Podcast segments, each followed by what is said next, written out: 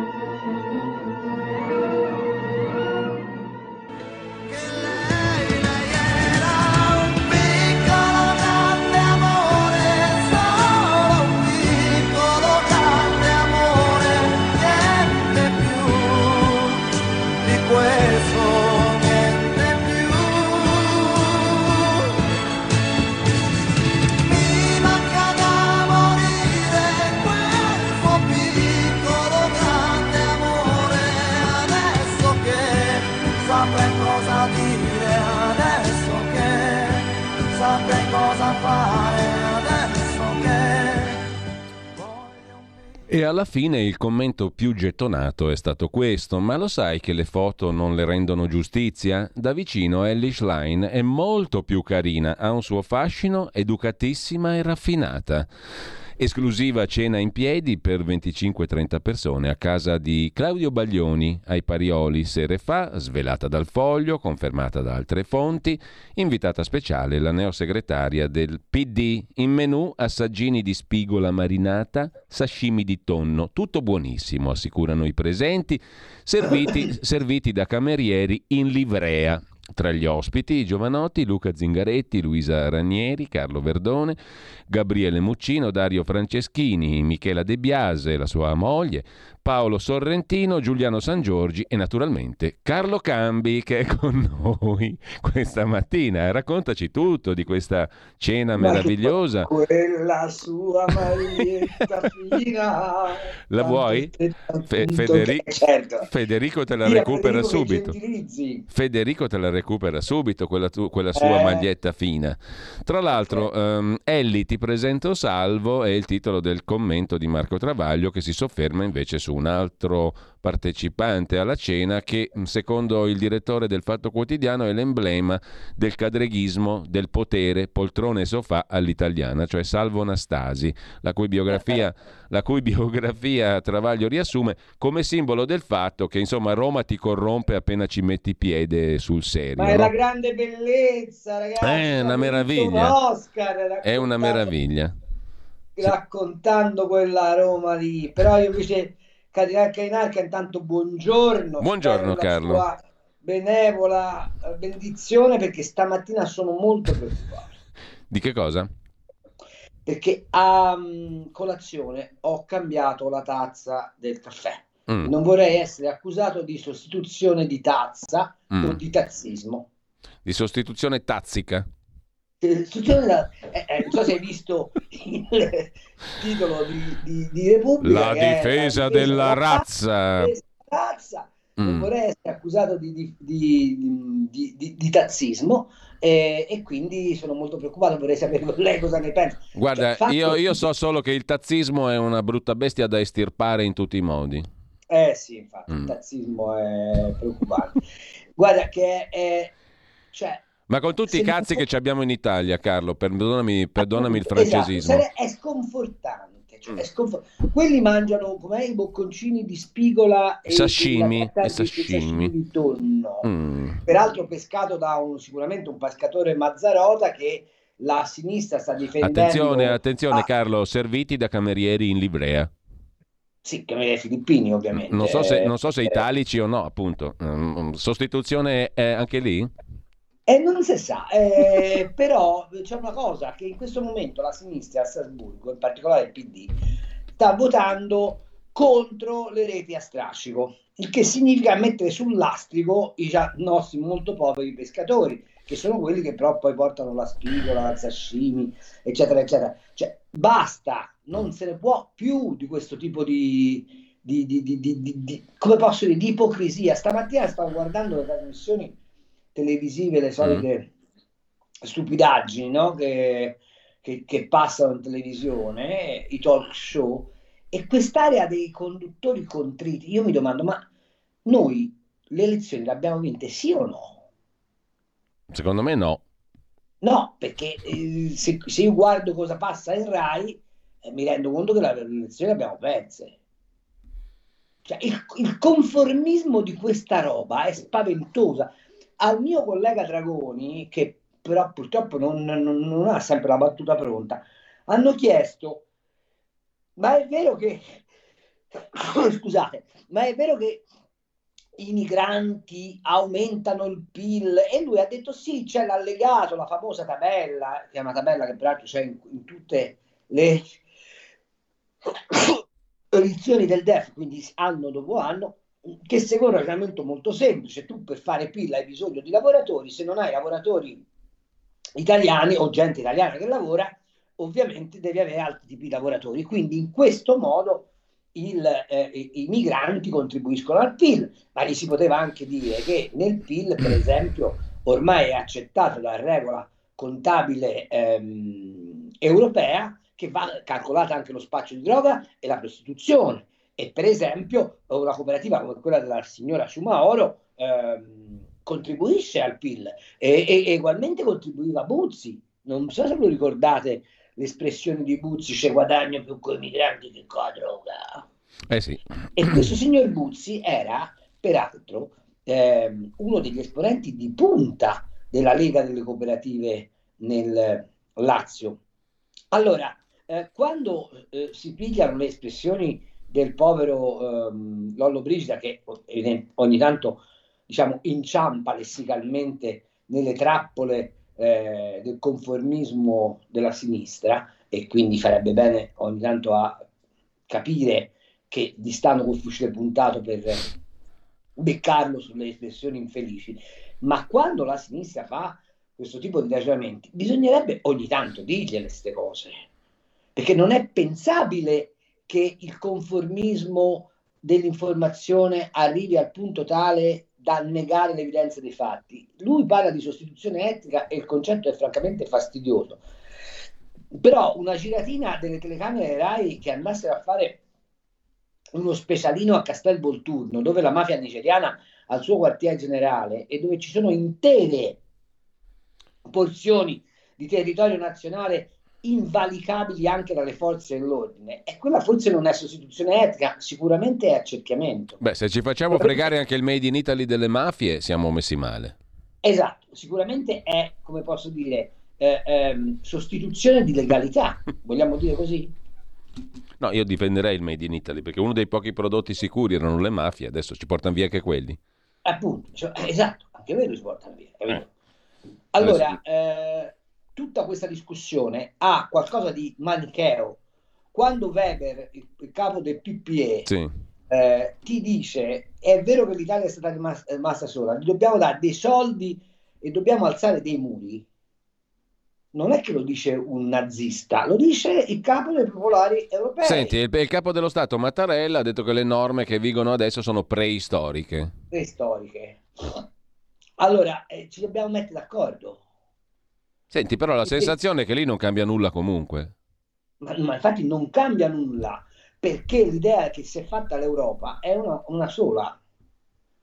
Non si tocca Dublino, perché Dublino garantisce che ad assorbire l'urto migratorio sia l'Italia, ehm, perché di fatto l'Italia è il paese di primo approdo, eh, gli si danno un sacco di soldi agli italiani perché si smazzino loro questa faccenda, purché non vengano a rompere le scatole a noi. Il punto qual è? È che la sinistra, in particolare, cade in contraddizione quando dice: eh, no, ma non voi agitate lo spettro della immigrazione, dimenticando che questi poveri disgraziati, perché di tale eh, persone si tratta, eh, attraversano il mare non per rimanere in Italia, ma per andare altrove. C'è un piccolo particolare che l'altrove non esiste. Carlo, perché al confine francese gli sparano, in, Fra- in Spagna appunto, appunto, sparano, appunto, in Germania li cacciano via, dall'Austria a, in su non ne vogliono sentire parlare. E allora? Eh, Carlo, io avr- vorrei farti due, tre, quattro domande. Anche dieci, eh, vai. No, eh, te le faccio tutte e quattro perché eh, allora, una è di carattere generale. Tu ti domandavi prima, eh, ma il centrodestra, la destra ha vinto o ha perso le elezioni? Io mi domando un'altra cosa, ma il centrodestra o la destra ha capito che il mondo è a prescindere dai talk show o no? Perché a me non me ne frega un cazzo di quello che discutono in televisione. Scusami, stamattina sono volgare, non riesco a trattenermi ma, perché ma va bene, va dopo, bene. Aver, dopo, aver, sentito la storia di Carlo Calcagni che ci ha parlato per un'ora e questo povero uomo, colonnello dell'esercito, è dal 2002 che fa i conti sul proprio corpo con l'uranio impoverito che c'ha in tutti gli organi, eh, Alessandro Darold lo ha intervistato per la verità. Prima ancora le Iene hanno fatto un bellissimo servizio. Oggi abbiamo parlato con lui un'ora. Ieri doveva incontrare il ministro Crosetto. Il ministro Crosetto manco si è presentato e oltretutto quest'uomo se ne esce dopo vent'anni di devastante lotta contro la morte. Tra l'altro lui non guarirà mai perché lui non guarisce più da questa malattia, può solo ritardare diciamo, gli effetti letali della contaminazione che ha in tutto il corpo allora ieri si presenta, mini- si presenta, al Ministero su appuntamento, non è che ci è andato per conto suo. Il ministro Corsetto gli dà appuntamento e manco si presenta. Esce e deve prendersi il taxi pag- pagando 50 euro per tornare dal suo autista che c'ha il deambulatore dove se ne va a casa e se ne torna a casa in quel del Salento. Allora a me queste storie qua mi fanno dire, ma questo Stato non esiste a prescindere che ci sia la destra, la sinistra, il centro. Ca- chi ha vinto le elezioni? A me che me frega, mi viene da dire. Da cittadino italiano dico, ma chi se ne fotte chi ha vinto le elezioni? Perché se voi vi comportate comportate così, è inutile che vado a votare. Primo. Secondo, ma avete capito che esiste un mondo fuori dai talk show, da Twitter, da tutte ste cagate? Punto primo, perché è un mondo reale di gente che lavora, di gente che fatica, di gente che lotta come l'amico Calcagni, l'amico Carlo di poco fa, cioè c'è gente vera e viva, per fortuna, in questo paese. Volete decidere a beneficio della gente normale che vive veramente e fottervene dei talk show della RAI, di RAI 1, di questo e di quell'altro? O no? Sto sbagliando, Carlo? Sono un coglione io stamattina a ragionare così? Perché a me no. mi sembra che questi stanno a guardare tutte le cazzate che gli dettano gli altri. Quindi bisogna mandare in televisione quello intelligente, quello bravo, quello che risponde, che fa polemica, che fa audience. Quello che ha 2000 tweet, seguaci su Twitter, 2000, 30.000, 50.000 ma chi se ne frega? C'è tutto un mondo vero di cui tu dovresti occuparti e lì accresceresti la tua popolarità, lì avresti il consenso vero e duraturo e progetteresti per il futuro, fottendotene di tutte queste stronzate da talk show, da Twitter, da social media te ne devi fottere, devi decidere be- sulla base di quello che chiedono le persone vive, le persone vere, non le persone fittizie e le cazzate che si dicono in televisione. Permettimi Carlo, perché mi sono rotto i coglioni. Sono 25 anni che discutiamo di cazzate e nessuno fa mai niente. No, mi sto sbagliando. Punto primo. No, non, non ti stai affatto Punto secondo, ma... punto secondo, e eh, poi le dico tutte subito. Figura. Qua invece entriamo più nel dettaglio. Tu mi devi spiegare come si fa a infilare in un documento del primo governo di destra serio che viene fuori apparentemente dal voto una cazzata come il debito si risolve facendo venire gli immigrati. Non l'hai scritto tu, ce l'ha messo una manina il nemico Gesù Cristo, non mi importa, è una cazzata enorme, non, non va in nessuna direzione di, quella, di chi ti ha votato. Può piacere ad altri, può piacere a quelli che erano a cena con Baglioni, ma non piace a quelli che ti hanno votato. Mi sembra di capire. Com'è che si trova dentro al tuo documento, che non conta un cacchio, perché comunque il DEF non conta nulla, ma com'è che si trova una dichiarazione di questo genere che fa notizia, fa discussione? Altra roba, c'è ancora un presidente dell'Inps che va dicendo che le pensioni e il welfare ce lo pagano gli immigrati. Hm? Abbiamo un decreto flussi che lo stesso ministro Lollo Brigida inizialmente diceva ma ci occorrono 500.000 immigrati all'anno, poi la cosa si è smontata, ha cambiato opinione. Ma se tu vai avanti così, ma dove vai? Dove stai andando? E no, oltretutto, tu che conosci, Carlo, il mondo dell'agricoltura, allora spiegami co- eh, cosa, cosa, cosa, cosa cavolo significa dire il debito ce lo riducono gli immigrati. Cosa significa le pensioni ce le pagano gli immigrati e tu che conosci appunto anche il settore agricolo, ma questi agricoltori hanno veramente bisogno di 100, 200, 300, 400 mila persone che arrivano dall'estero perché non possono raccogliere la frutta, le fragole, eccetera, o le cose stanno diversamente? Fammi capire qualcosa su tutti e quattro i punti. Perché oh. stiamo... Poi me ne sto zitto perché ho già parlato ah, ah, troppo. Ah. No, no, no, ma figurati, andiamo con ordine. La manodopera in agricoltura serve. La manodopera in agricoltura si trova solo con gli immigrati? No.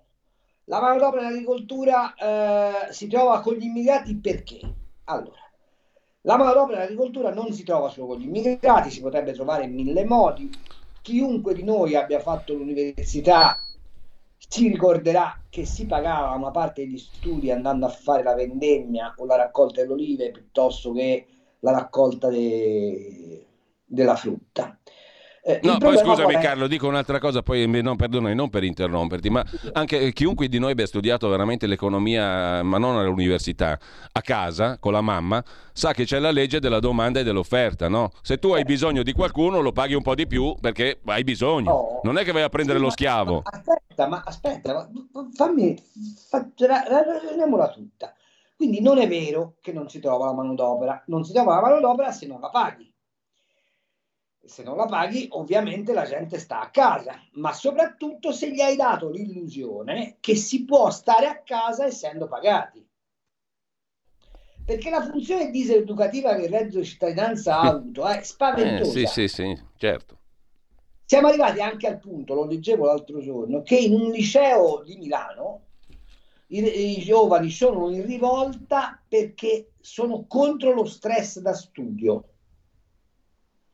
e dicono non tenete conto del nostro stress da studio. Non so se è chiaro. Mm? Allora, però, eh, quando però poi vai a ragionare, per esempio, con le grandi catene di distribuzione, una, una de, alcune di queste sono anche, come si vede, in mano alla sinistra, o quantomeno fanno parte dell'universo di riferimento della sinistra, la passata di pomodoro più di 30 centesimi al, al chilo non la vogliono pagare. Però poi al consumatore finale la vanno a pagare 4 euro, questo è un altro paio di mani. Allora, se tu non metti mano alle filiere, è chiaro che in agricoltura fai fatica. Altra domanda, ma sono immigrati regolari che noi abbiamo, che, che richiediamo o è manodopera uh, di risulta? Perché ti faccio notare no, una poi cosa. scusami, fammi capire una cosa. Allora, se tu usi lo strumento del decreto flussi, improvvisamente quella gente lì diventa regolare. Lo schiavo diventa regolare?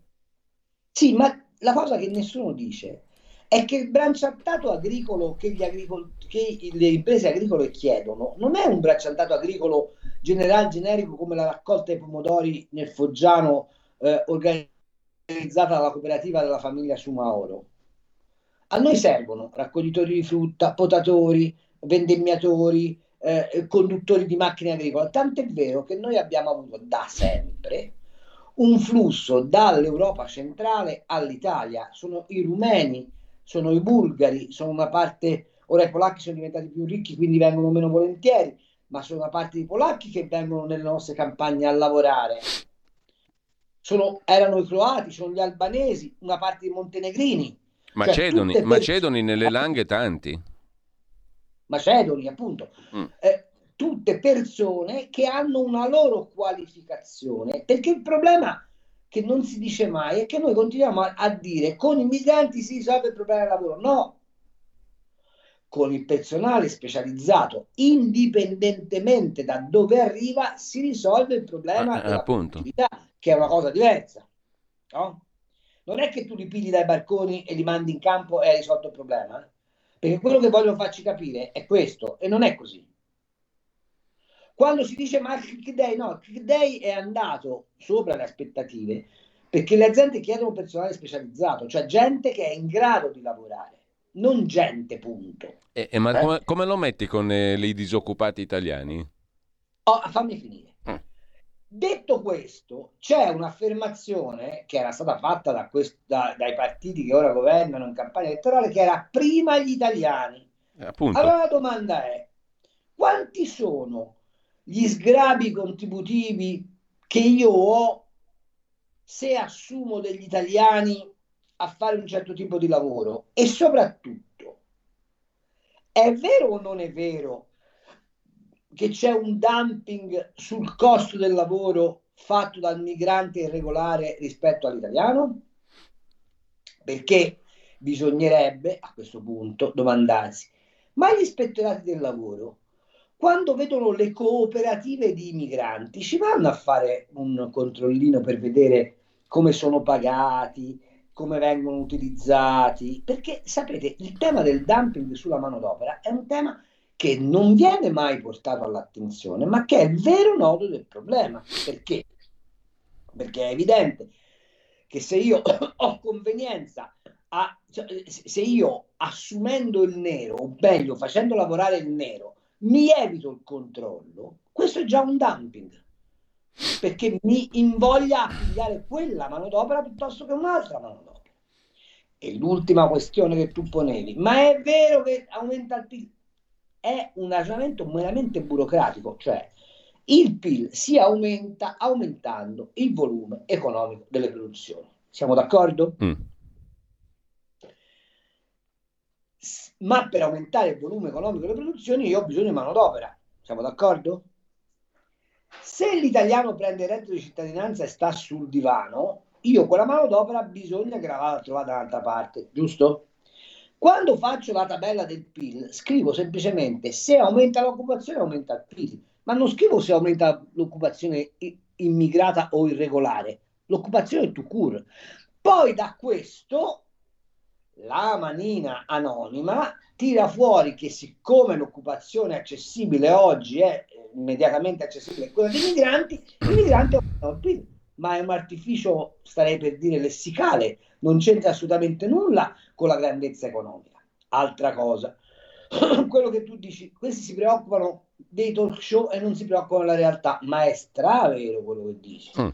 E te lo dimostra un fatto molto semplice, e cioè che noi siamo vincolati ormai da mesi a discutere della eh, tragedia di Cutro quando le inchieste della magistratura, quindi non le albagi eh, qualche commentatore asservito alle forze plutocratico-massoniche della destra, quando la magistratura ha accertato che quel disastro è stato provocato esclusivamente dall'incapacità dei trafficanti che addirittura facevano i filmati sui balconi per dire questo è il modo per arrivare in Europa e quindi facevano i filmati propagandistici. Allora, se tu avessi ad occhio la realtà e ti chiamano in televisione a parlare di Cutro, dici guarda, io di questa roba non discuto perché è, questione che riguarda la magistratura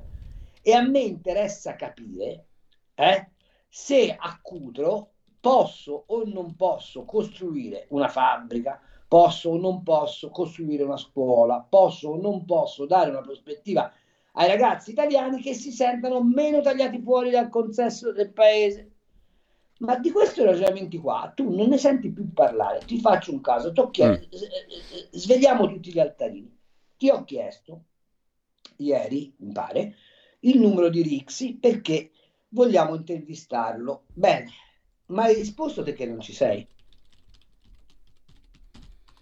Allora la domanda è, è più interessante partecipare ai talk dove appunto si discute della sostituzione della tazza o spiegare attraverso altri organi di informazione che cosa stai facendo al governo sulle infrastrutture, che cosa stai facendo al governo su questo maledetto PNRR, come ti porrai in Europa di fronte alle molte questioni che l'Europa sta per porti dal patto di stabilità al MES, al, al, al, a, a, ehm, a, tutte le manovre sul verde, ma di tutta questa roba qua non ne vuole parlare nessuno.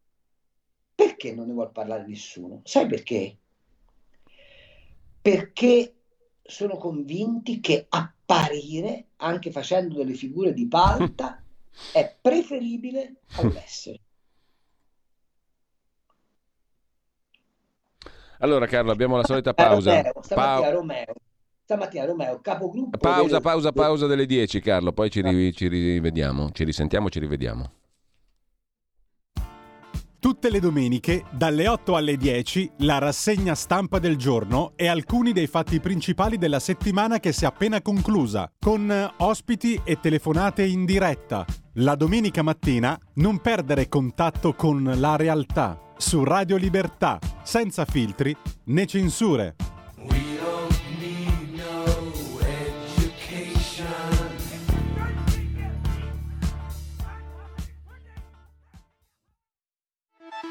Stai ascoltando Radio Libertà, la tua voce libera, senza filtri né censure, la tua radio.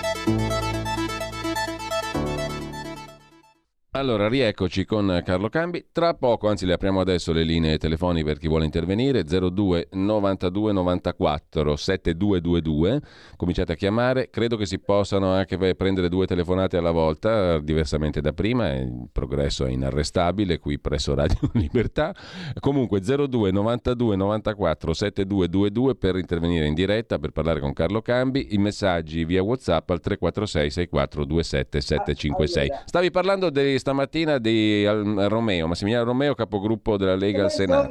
Proprio Massimiliano Romeo, per l'ennesima volta, ha dovuto dare contezza del perché la Lega presenta degli emendamenti fuori linea rispetto al governo, che poi non è vero, è così.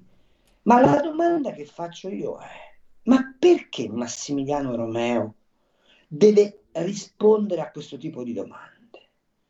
Se io fossi Massimiliano Romeo, sai cosa direi? Eh.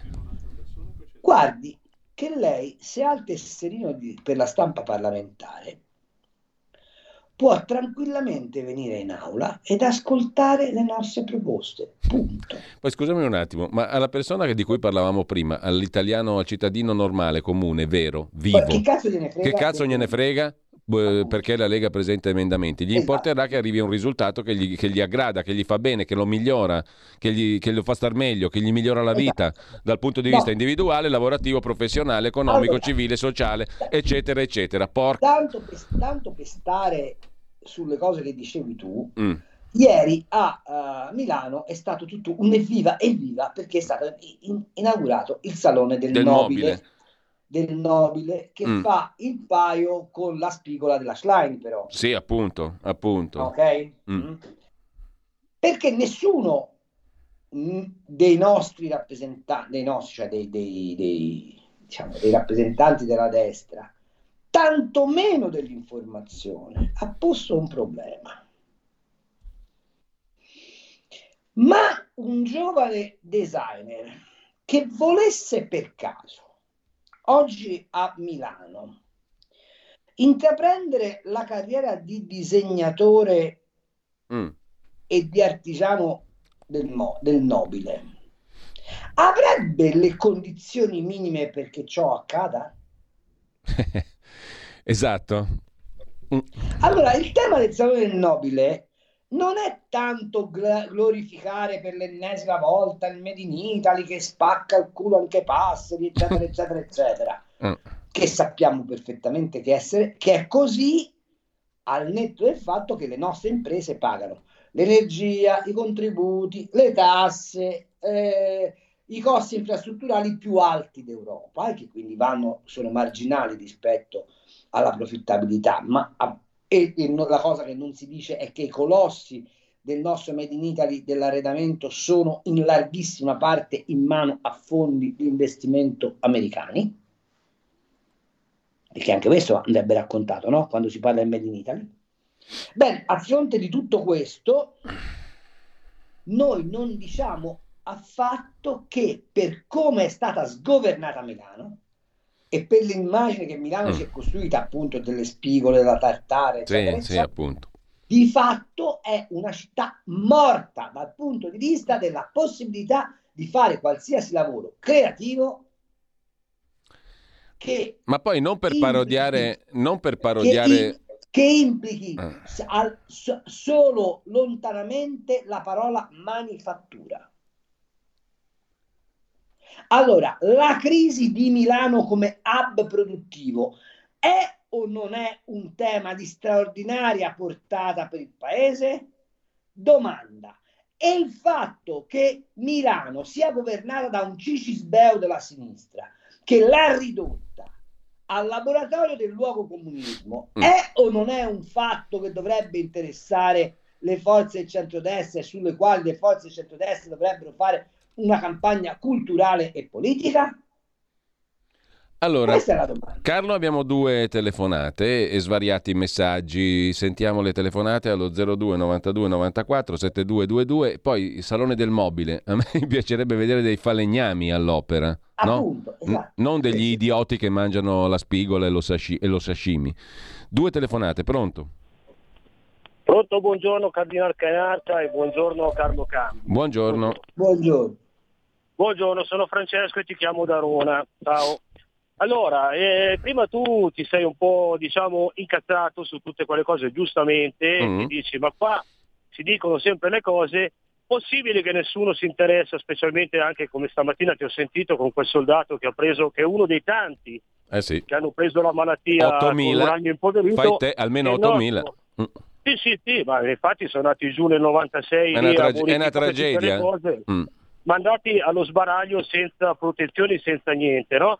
Che il nostro carissimo presidente Mattarella, mi sembra, come dice Carlo Cambi, era il ministro della difesa, no? Che ha messo a tacere tutto. No, no. Allora, la domanda che io voglio dire è questa, no? no questa radio è, non è della Lega, ma è affiancata e simpatizzante della Lega, diciamola così. Ma i nostri eletti che abbiamo mandato a Roma, ma l'ascoltano, sentono quello che tu da 30 anni che dici, ti rovini il fegato, dici tutte queste cose qua e portano delle proposte, fanno delle interrogazioni, fanno qualcosa. Questa è la mia domanda, perché siamo sempre noi che ascoltiamo, telefoniamo, diciamo, però non si sente mai nessuno che interviene, oh sono, non so, Rixi, sono questo, sono quell'altro, prendo cuore questa situazione e la porto avanti. Mi piacerebbe che succedesse questo, no?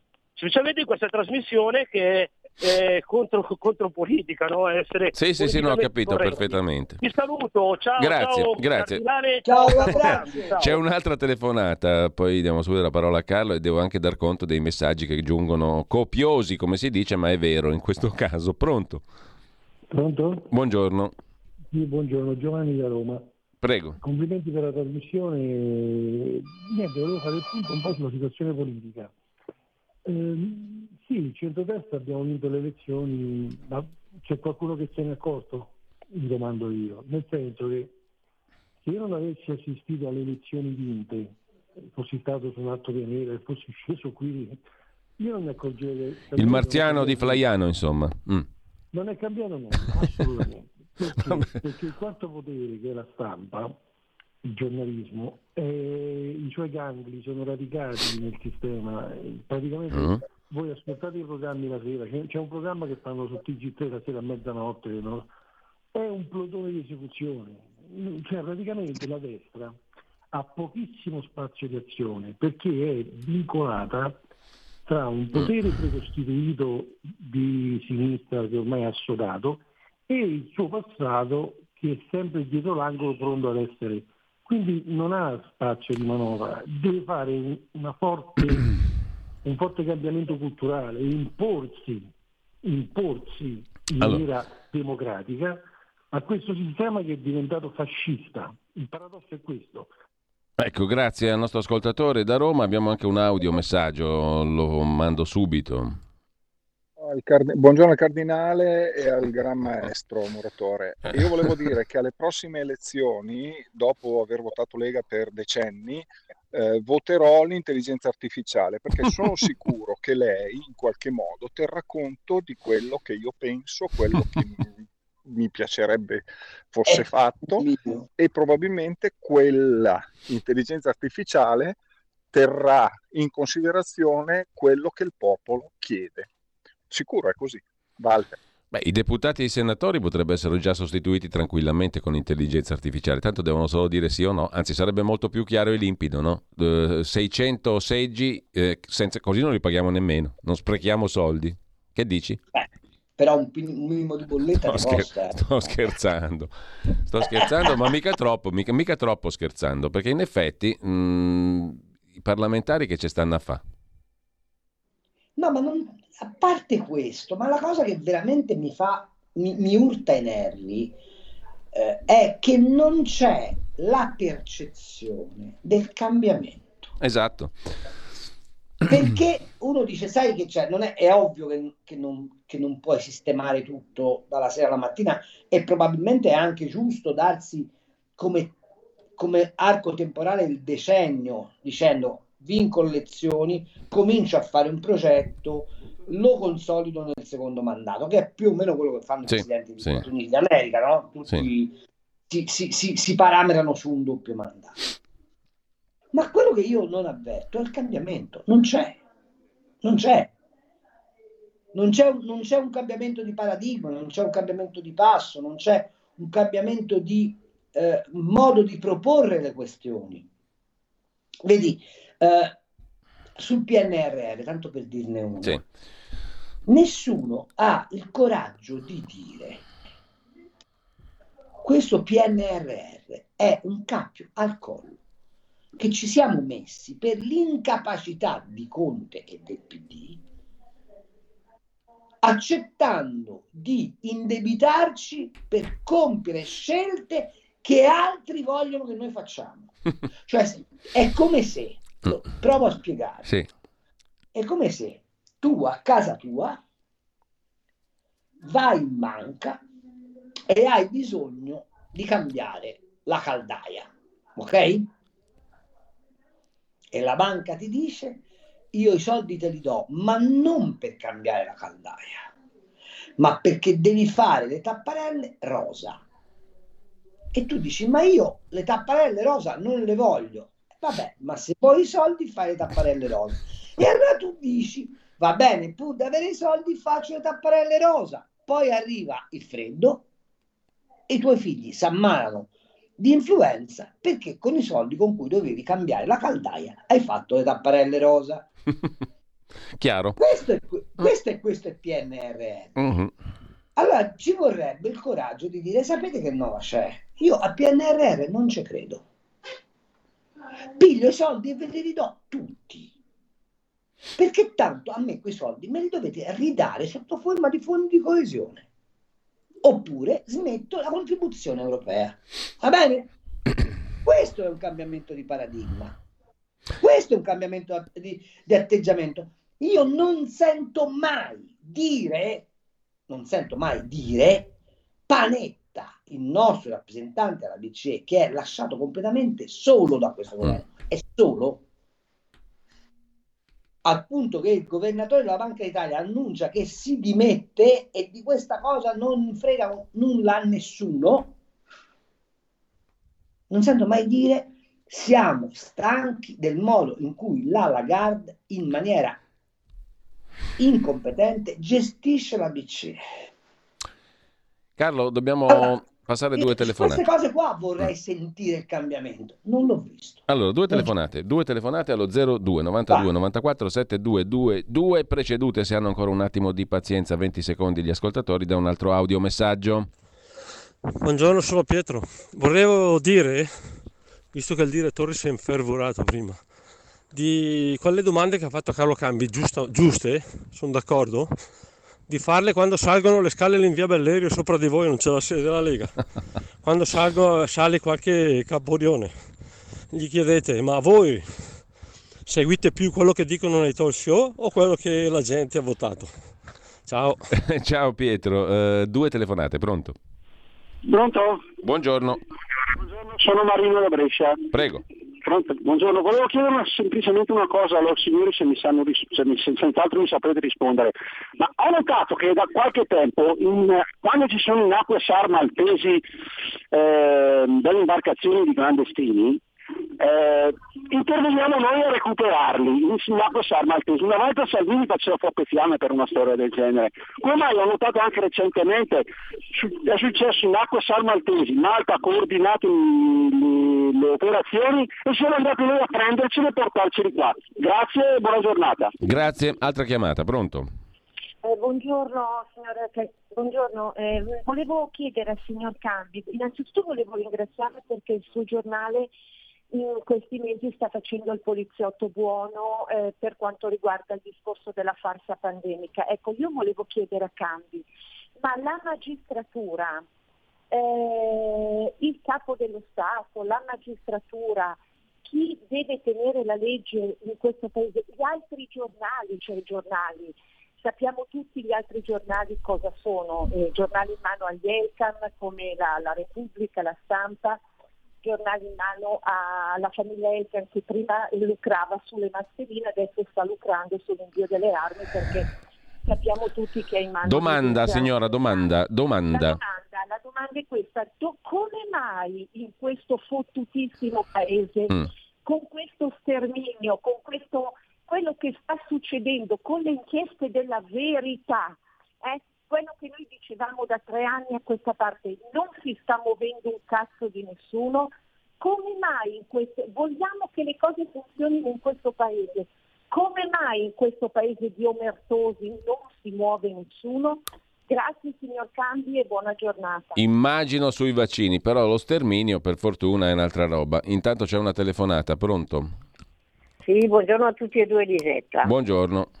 Due paroline sullo scontro sui migranti. Secondo me, in realtà la nostra destra italiana ha sempre frenato o comunque non ha mai spinto su una riforma che pure aiuterebbe l'Italia, obbligando gli altri paesi ad una vera solidarietà, ma metterebbe in crisi i suoi rapporti europei. Tutto qua, vi saluto e buona giornata a tutti e due. Allora, Simone, mandi Simone dal Friuli. Eh, allora, il DEF non serve, ma allora perché continuare a farlo? Se oltretutto poi lo prepara per te qualcun altro e tu per di più non lo leggi, perché non serve. Ma io da assessore di un piccolo comune friulano sta cosa mi fa incazzare. Devo leggermi migliaia di decreti, circolari, comunicazioni scritte in burocratese per mandare avanti qualsiasi cosa. E questi mandati in Parlamento non leggono un documento scritto da altri perché tanto non serve. Scusate, ma questo mi fa incazzare. Riscrive il nostro amico Mandi Simone dal Friuli. Mandi il saluto naturalmente. Mm, Roberto, ho una sconfinata ammirazione per te, vorrei vederti in politica, questa qui l'ho sbagliato a leggerla perché vorresti augurarmi la morte, forse. Eh, un giovane designer, scrive Riccardo, viene solo sfruttato da grossi gruppi e studi per fare rendering. Falegnami giovani non se ne trovano, scrive il nostro ascoltatore Riccardo. Eh, Gianni da Roma, da una parte ci si lamenta giustamente dell'imperante ipocrisia in cui prevale sempre la solita ideologia sinistra, dall'altra parte però gli stessi che si lamentano non fanno altro poi che deridere i pochi politici che ogni tanto osano infrangere il muro politically correct, dicendo semplici oggettive verità. Il riferimento al ministro Lollo Brigida e alla sua uscita sulla sostituzione etnica in corso è totalmente voluto, scrive Gianni da Roma. Mm, eh, la cosa bella è che i parlamentari della Lega sono tutti passati dalla radio, arrivati a Roma se lo sono scordato, scrive un altro ascoltatore. Sono Marco di Agrate, secondo me non cambierà mai nulla con qualsiasi governo. Andrea da Cagliari, il governo è di destra, ma il potere della sinistra, radical chic, cosa fa la destra per scardinarlo, oltre il chinarsi della Meloni? Loredana ci ringrazia perché abbiamo reso luminosa la sua giornata di oggi, questo mi rende felice. Eh, il, non c'è cambiamento di passo, scrive Maurizio. Mm, cambi Cainarca, avete ragione, altri della radio e noi pure. Poi c'è la questione Covid che ha già riassunto la nostra ascoltatrice. Ivan75, cambi la detta giusta, non c'è percezione di cambiamento perché il cambiamento non c'è. La democrazia odierna ormai è chiaro che è asservita ai poteri più forti. Banche, Europa, sinistra e destra oggi serve sempre più per dividere il popolino eh, il gioco sinistra-destra, distrarlo, illuderlo che possa decidere col voto, quando ormai è evidente che la deriva della finta democrazia va verso uno Stato fascio comunista, scrive Ivan75. Domanda, quando mandiamo a fare eh, l'Unione Europea, scrive Ori, e abbiamo concluso. E abbiamo per il momento concluso, ma ci sono due telefonate, mi spiace, ma ne mandiamo subito in onda, poi subito la parola a Carlo Cambi. Stamattina si va di corsa, di corsa, pronto? Sì, pronto, buongiorno, sono Fabrizio di Salve Fabrizio, prego. Ciao, saluti a Cambi. Allora, la tua insemerata di stamattina che in arca mi è piaciuto moltissimo, perché alla base di tutto ci stanno quello che hai promesso agli elettori, ai cittadini italiani. Io capisco le difficoltà, però qualcosa bisogna fare, almeno indirizzarlo, poi se ci vogliono cinque anni non fa niente. Comunque a livello europeo la mia impressione da tanto tempo è questa, noi siamo sotto ricatto per il debito pubblico, noi siamo schiacciati da un debito enorme che abbiamo messo in condivisione con l'Unione Europea e i paesi del nord Europa sono terrorizzati da questo debito pubblico, noi non facciamo niente in modo assoluto per abbassarlo, continuiamo a spendere anche col PNR, ci leghiamo ancora di più la catena al collo e se noi non cambiamo il sistema economico perché poi alla base di tutto, di tutte le scelte c'è il denaro, c'è la possibilità di muoversi e noi con l'euro ci siamo veramente rovinati. Ciao. Altra chiamata, pronto? Eh, sono Gianni da Genova, ciao Giulio, un saluto, un abbraccio anche a Carlo. Per ciao Gianni. Che che c'è questa radio qua, ci sei una persona come te che sei specchiata e naturalmente sai benissimo da, dalle Whatsapp che ci scambiamo come la si pensa. Il discorso è che purtroppo eh, la, la, altro che intelligenza artificiale. Qui stiamo andando indietro come gambe, perché a sentire anche questa mattina il signor Carlo Calcagni la sua vicissitudine, eccetera, e il silenzio assoluto della politica. Cioè, qui sono le cose basilari dello, di una società. Se noi facciamo i finti tonti e, e ignori di fronte a delle problematiche che potrebbero colpire chiunque di noi, come anche nel caso sì. di Rosa Olinda e del signor Guglielmo mm, Mollicone. Ecco, e anche Roberto Carro e, i genitori che purtroppo mi hai detto che non li riesci più a, a, sentire, mi auguro eh, speriamo. Povere, povere mm. persone. Mm. È una cosa di una gravità inaudita, altro che ponte sullo stretto di Messina, il PNR che è una gran porcheria. Si sanno perfettamente queste cose, bisogna sempre andare avanti col pilota automatico e con, e con eh, da, vincoli esterni, vincoli interni, mai un po' di chiarezza, mai un po' di, di, di guardarsi in faccia e fare le cose con allora, criterio. Gianni, ti ringrazio, solo per brevità dobbiamo passare alla prossima telefonata e poi ci fermiamo un attimo con le telefonate perché sennò veramente non riusciamo neanche poi a mettere un po' in fila le risposte. Pronto? Sì, pronto, buongiorno. Buongiorno. Chiamo Dario, chiamo dalla provincia di Treviso. Prego. Ehm, sentivo prima il discorso che faceva ehm, il parlamentare della Lega, c'era prima mm, Morelli, sì. eh, su che cosa fare per la demografia. E alla fine di tutto un discorso durato tre minuti eh, c'è l'istituzione di una eventuale che dovrebbe valutare, alla quale faranno parte anche dei demografi. Cioè, se queste sono le soluzioni ai problemi, eh, io vorrei dire a Morelli, eh, si ascolti che cosa diceva sette anni fa eh, gente come Ettore Gotti tedeschi sulla demografia in Italia e visto che lo diceva sette anni fa e centrava in pieno il problema che adesso sembra diventata un'emergenza, perché non consultarlo anche sulle soluzioni? Eh, diceva anche qualcosa riguardo a quello che aveva detto Cam, il suo Cambi, sì. ehm, riguardo all'eutanasia e parlava di eh, stati, ancora sette anni fa, in cui c'erano dei medici che, che seguivano dei corsi su eh, come convincere gli anziani della loro inutilità per spingerli verso l'eutanasia. Questo ancora sette anni fa. Allora, eh, quando ci sono eh, esempi così eh, lampanti di gente che vede lungo, gente, perché non coinvolgerli una buona volta né in, in quello che eh, in quelle che sono le possibili soluzioni se non altro ecco, grazie. grazie. grazie anche a lei eh, ti lascio di dipanare le questioni di uh, quelle che magari ti sei segnato Carlo le questioni interessanti sì, ne, aggiungo, allora, ne, aggiungo, una beh, però una domanda la voglio aggiungere sì. io perché tu hai fatto riferimento prima al PNRR abbiamo parlato anche di questo eh, che cosa sta cucinando per noi l'Unione Europea in questa fase se, cosa intravedi all'orizzonte perché allora, a, me, a, me, mi sembra che ci stanno apparecchiando il pranzo no? però l'oggetto l'oggetto della, de, del pranzo siamo noi. Allora, sì, in realtà noi siamo un tacchino eh, invitato eh, al, al, giorno del ringraziamento e, e, ci toccherà pure ringraziare alla fine. Ehm, L'Europa sta apparecchiando questo. C'è un problema di revisione del, del patto di stabilità. Uh, il povero Giorgetti sta sperando ma senza un grande supporto da parte del, del governo, questo va detto, che non passi la linea della Schnabel, eh, BCE e dei tedeschi, e cioè che si deve rientrare dell'1% all'anno dell'ammontare del debito pubblico. Allora facciamo un conto, il debito pubblico italiano sono 2.770 miliardi, ok? Se tu devi rientrare dell'1% vuol dire che hai circa 28 miliardi ogni anno di manovra congelata per stare in quel parametro. Ma con gli attuali tassi praticati dalla BCE, la remunerazione di quel debito pubblico a noi costa all'incirca una novantina di miliardi, 80 miliardi. Quindi tu hai più o meno 100 miliardi all'anno che devi mettere via per soddisfare il debito che hai. Ok? 100 miliardi sono una cifra spaventosa se ci pensate, cioè sono più o meno il 10% della spesa pubblica. In un paese che ha un livello di tassazione che è il più alto dell'Unione Europea.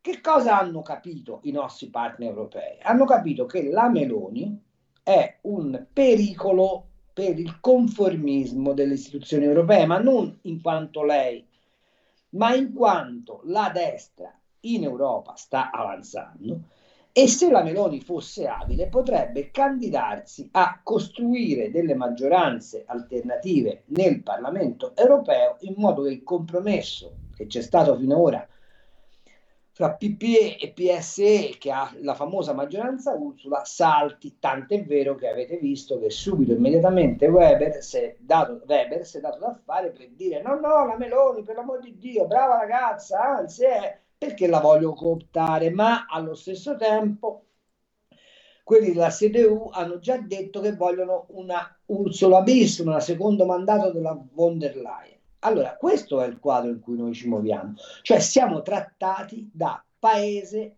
eh, residuale in Europa, pur essendo la terza economia del continente e essendo uno dei sei paesi fondatori.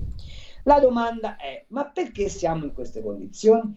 Siamo in queste condizioni perché dal prodismo in avanti abbiamo sempre assunto a Bruxelles delle posizioni di sudditanza, mm. senza mai far valere il diritto che uno dei paesi fondatori aveva di discutere preventivamente le soluzioni che venivano adottate a livello europeo. Ora tu mi dirai, ma questa è storia, è una roba vecchia. Certo che è una roba vecchia, ma è una roba vecchia che paghiamo però tutti i santi giorni che Dio mette in terra.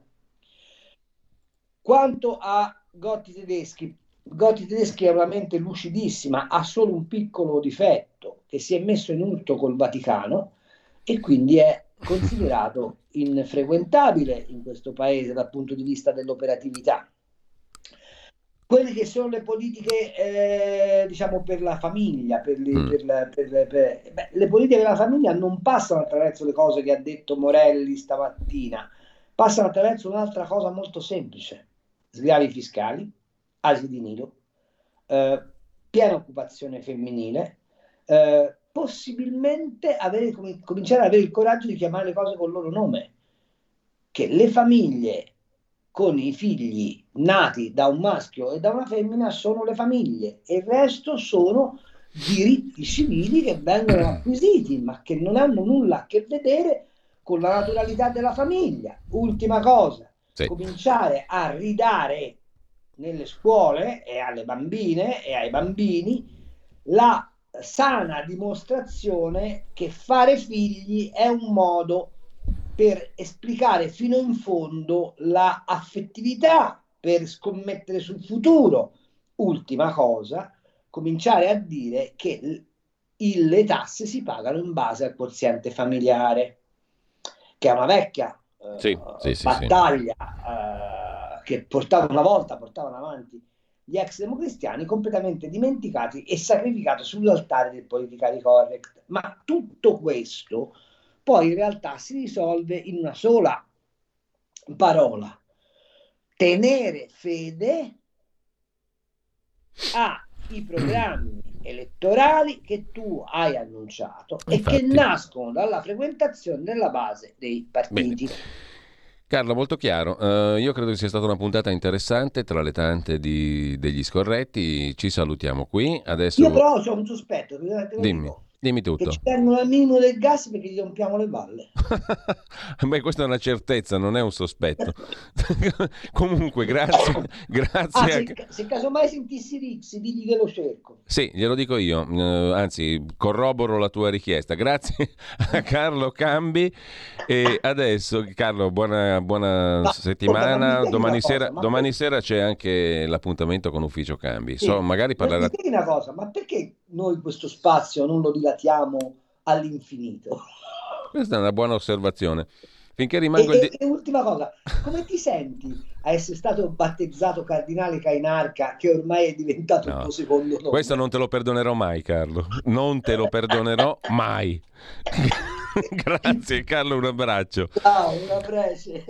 allora, pri- prima di lasciare la, la, la linea a oltre la pagina con Pierluigi Pellegrin, un flash. Andatevi sulla home page delle Iene c'è un bellissimo servizio sulla strage di Erba, vero o falso, quello che hanno raccontato i giornalisti. Proprio un minuto per entrare in argomento e poi ve lo vedete da voi e domani magari riusciamo ad ascoltarlo insieme perché è molto opportuno il controcanto che ha fatto Antonino Monteleone sulle falsità scritte da non pochi giornali.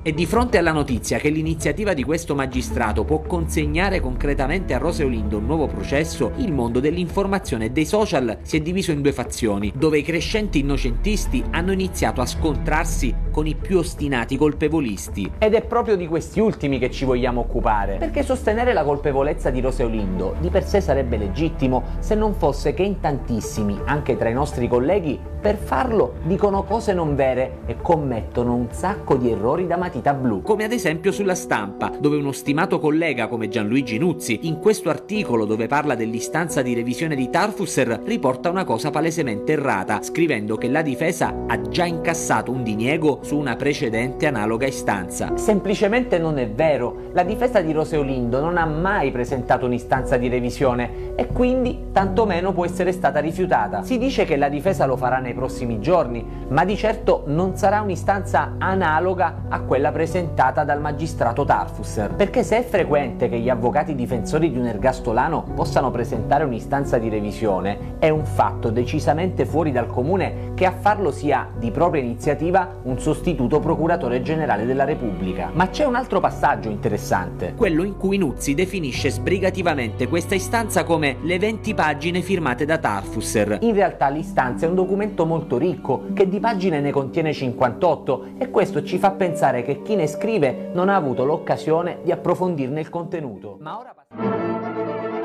Avete ascoltato Gli Scorretti, un antidoto al luogo comunismo.